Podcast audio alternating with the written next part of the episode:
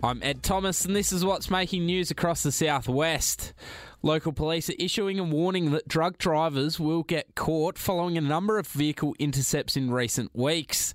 Senior Sergeant of the Colac Police Department, Stephen Bull, says it was a great find for the officers on duty. Early hours of the morning, just randomly pulled over a car, and the guys, being very diligent in their work there, managed to locate a bag in that vehicle with a pretty uh, sizable quantity of drugs. So we got some uh, cannabis, some GHB, methamphetamine, and prescription medication, which wasn't for the person who actually had them in his possession. So good pinch there. It's almost time for the annual Walk the Walk for Let's Talk fundraiser community event, raising awareness and funds for breaking the mental health stigma in the community. Melissa Smith from Let's Talk says the event is gaining momentum with more people wanting to jump on board. This is our third year, so it's sort of gaining momentum each year. So it's also gaining kilometres. We wanted to double the participants, and we've got a big goal. We're talking heading around the world. It's just over 40,000. The Corangamite Shire is today beginning works to raise the timber deck bridge on Digny's Bridge Road in Timboon half a metre.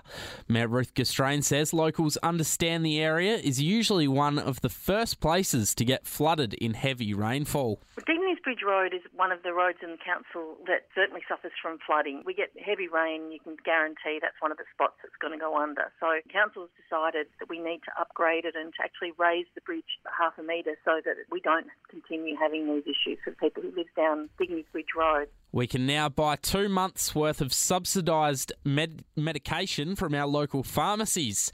It comes despite strong community feedback suggesting the serious consequences the move could have had on regional pharmacies. Owner and pharmacist at Camperdown Pharmacy, Sarah Baker, says it's not as good as it seems. What it means is that the average Aussie will present a prescription for an everyday life saving medication at a pharmacy, and general medications won't be able to be sourced by the pharmacy. So they will run out of everyday medications that they've never had to worry about before. The Great Ocean Road Regional Tourism Conference is tomorrow at the Lighthouse Theatre in Warrnambool.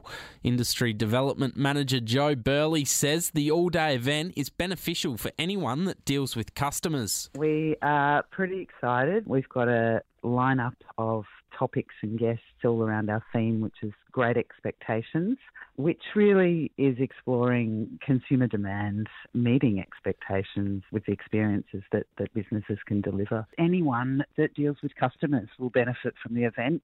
Sport for Swain and McCabe, the farm machinery specialist. In the GFL over the weekend, the Colac Tigers unfortunately fell short in their first qualifying final. The Tigers going down to South Barwon by 42 points. Colac will now take on Leopold this weekend in the semi final at West Oval Reserve.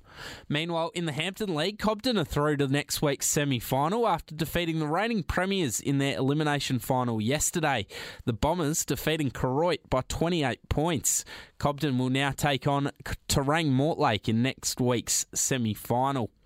For the first time since 2005, Alvie are in the grand final after they defeated the Colac Imperials by 37 points. Alvie's Levi Dare says there's a good feeling amongst the group at the moment. Had a good game there and really challenged by Imps and, you know, I'm really proud of the boys the way they responded in the second half. We've had a good feeling amongst the group, especially this last month or so and, you know, come a bit more prepared, I think, after last year's, you know, disappointment for our finals campaign. A lot of guys really focused and really used that to spur us on and, you know, I'm really proud of the boys the way they put it out there today. Irrewarra Beeac got the job done yesterday over Lorne, defeating the Dolphins by 25 points.